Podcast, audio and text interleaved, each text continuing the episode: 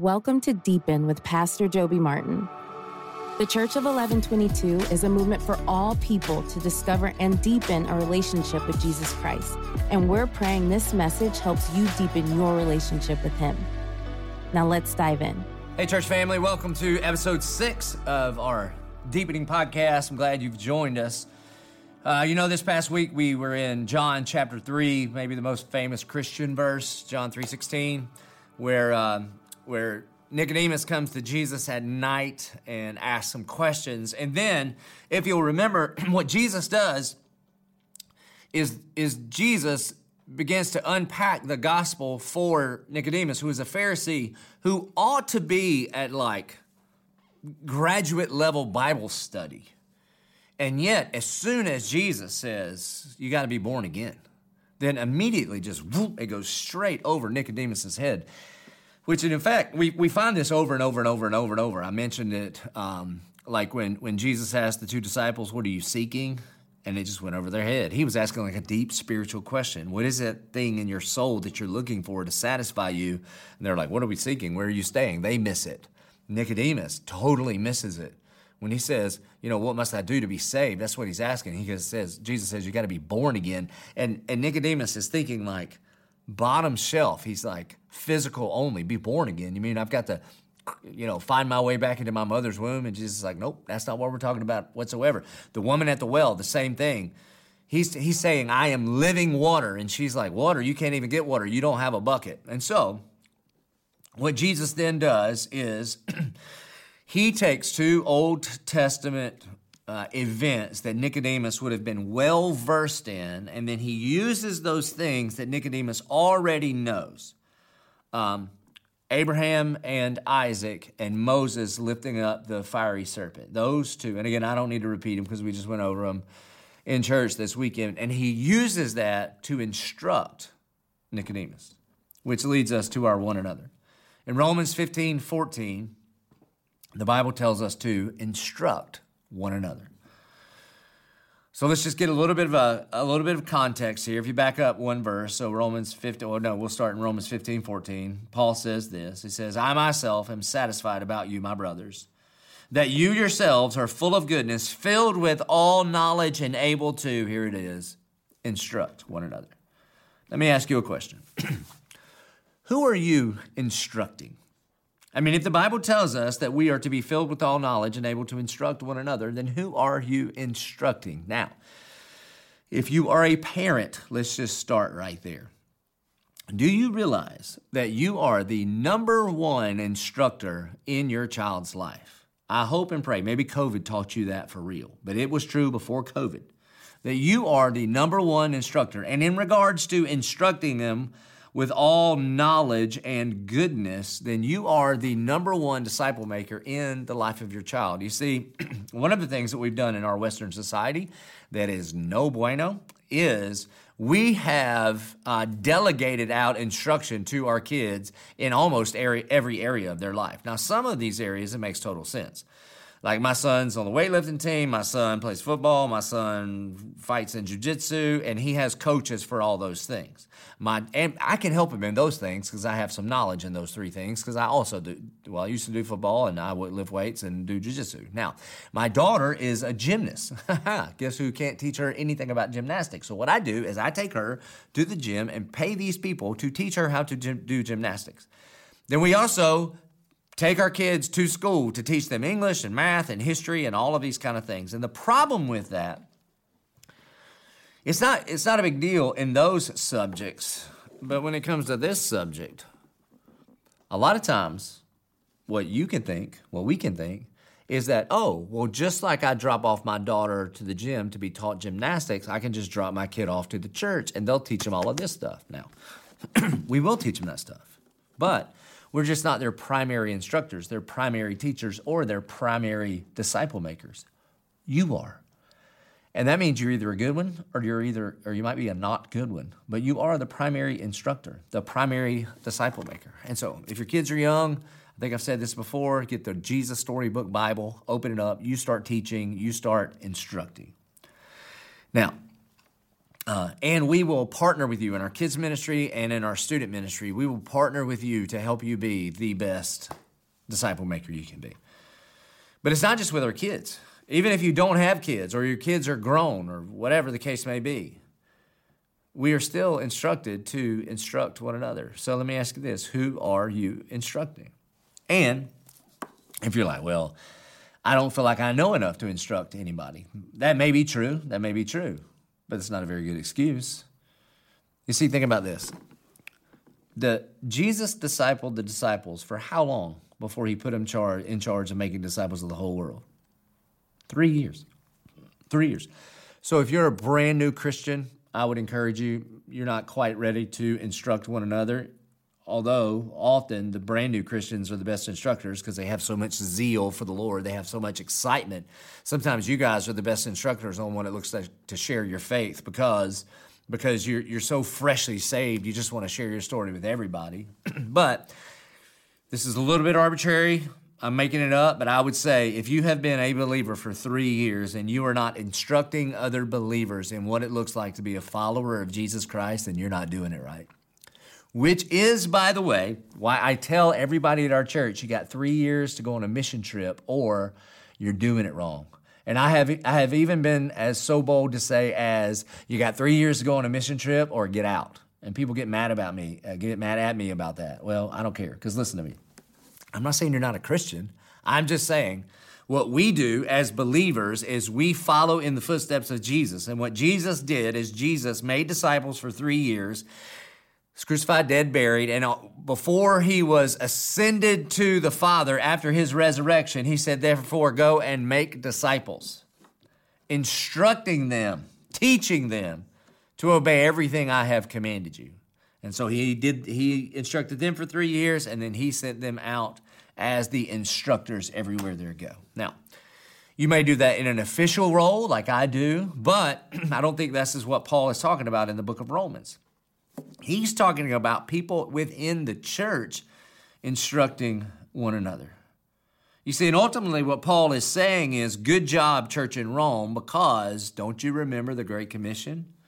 To make disciples, teaching them to obey everything as I have commanded you, and baptizing them in the name of the Father and the Son and the Holy Spirit. Now, when you think, when Jesus said make disciples, do you think he, he, he just meant go find people who who already believe in me and tell them more things to believe about me. No, no, no, no. He said, go find some people that haven't even heard of me before and share the gospel, but not just so that they will get saved so that when they, they can go to heaven, but invite them to be Jesus followers and take step after step after step in what it means to believe in the Lord. And then Paul goes on to say this but on some points I have written you very boldly by way of a reminder. Listen, as an instructor in the Bible for many, many years, do you know what it means most of the time to instruct people? You rarely share with them new information. You most all, you almost always just remind them of some things that they already know. One of the places that you could do this is in a disciple group. I would love to encourage you to be a part of the disciple group because it's not only the person that's like leading the group that is the instructor, but everybody that opens their mouth is often the people that are instructing one another. Let me give you another one way you can instruct one another. If you've never been baptized as a believer, you should take a step and get baptized. And let me tell you why. You say, what does that have to do with instructing one another? First of all, physically, you instruct us all by proclaiming that Jesus Christ is your Lord and Savior, and you demonstrate what it looks like to be buried in Christ and resurrected to newness of life. And you have this incredible opportunity at our church to share your testimony on camera, and we will show it at service or show it online. And I can't tell you the number of times people have sat through my incredible Bible teaching, but the thing they really were spoken to by the Lord in was your testimony. So, instruct one another. Paul says, But on some points I have written to you very boldly by way of reminder, because by the grace given me by God to be a minister of Christ Jesus to the Gentiles in the priestly service of the gospel of God, so that the offering of the Gentiles may be acceptable, sanctified by the Holy Spirit. In Christ Jesus, then, I have reason to be proud of my work for God. You see, what he's saying here is he's saying, Paul is saying, I am proud of my work for God, not because what I have done, but because what, Christ, what Christ has done through me. And the fruit of what Christ has done through me is that you are instructing one another. He says, For I will not venture to speak of anything except what Christ has accomplished through me to bring the Gentiles, as people far from God, to obedience by word and deed by the power of signs and wonders, by the power of the Spirit of God, so that from Jerusalem and all the way to Illyricum, I have fulfilled the ministry of the gospel of Christ. And thus I make it my ambition to preach the gospel, not where Christ has already been named, lest I build on someone else's foundation. So, here's what a, a part of what Paul is saying. when Paul says he has fulfilled the ministry of the gospel, that doesn't mean that every person on the planet is now a follower of Jesus Christ. It just meant that he has fulfilled his part in the ministry of the gospel. And his part was to plant churches and to raise up or disciple people that made disciples, that made disciples, that made disciples. So, once again, who are you discipling? Who are you instructing? And again, if you say, well, you know what, I don't feel like I know enough to instruct anybody, well, then learn. Because here's what happens you learn the things that are important to you. There's all kind of things at work that your boss tells you that are important, and guess what you do? You become an expert in those things where your boss, our Lord and Savior Jesus Christ, has told us that it is very important. In fact, it is the great commission that we are to therefore go and make disciples. And here's what I can tell you from firsthand personal experience. You, you want to you want to grow in your faith? You want to grow in your wisdom and knowledge of the scripture?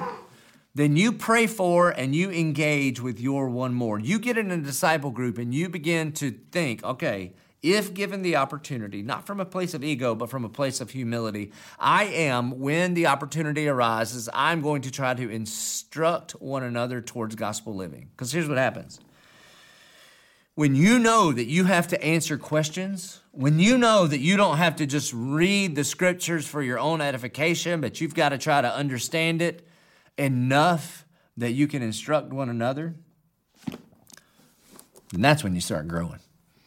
A catalyst for your own deepening with Jesus Christ is is the mantle of leadership of trying to instruct somebody else. One of the ways I like to say it around here is the best way to deepen your relationship with Jesus is help other people discover theirs. In fact, if you look through all of the New Testament, anytime anytime the disciples got hyper focused on the inside, on themselves. I mean, think about Mark chapter 9. This dad brings a son to Jesus or to his disciples to heal him, and they couldn't heal him because they get in this denominational argument.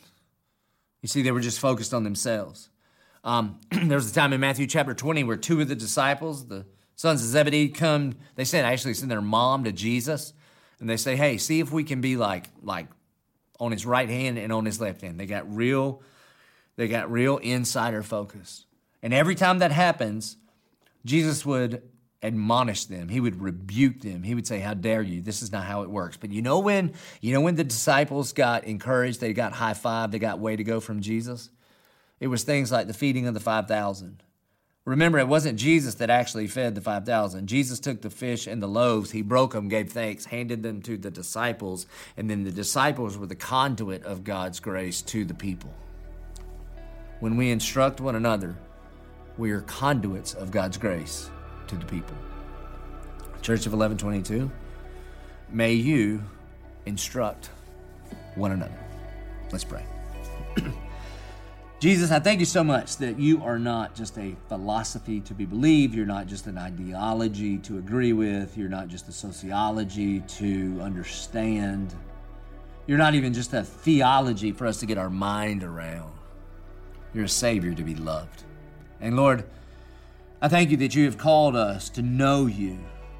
And as we walk with you, and as you have instructed us on what it means to glorify God and to love Him with all our heart and our soul and our mind and our strength, Lord, we pray that we would be conduits of your grace to one another. And that we would dive into your word, and the Spirit of God would do exactly what you said He would do, that He would teach us the things from your word. And that, God, we would not be cul de sacs of what you've taught us, but we would instruct one another in life and in godliness. And God, we're honored to play that role. And we thank you. We thank you for all those that have come before us that have instructed us. And we pray it in Jesus' name. Amen. Thank you for joining us for Deepen with Pastor Joby Martin. If you're looking for additional resources to help you further deepen your relationship with Jesus Christ, visit coe22.com slash resources.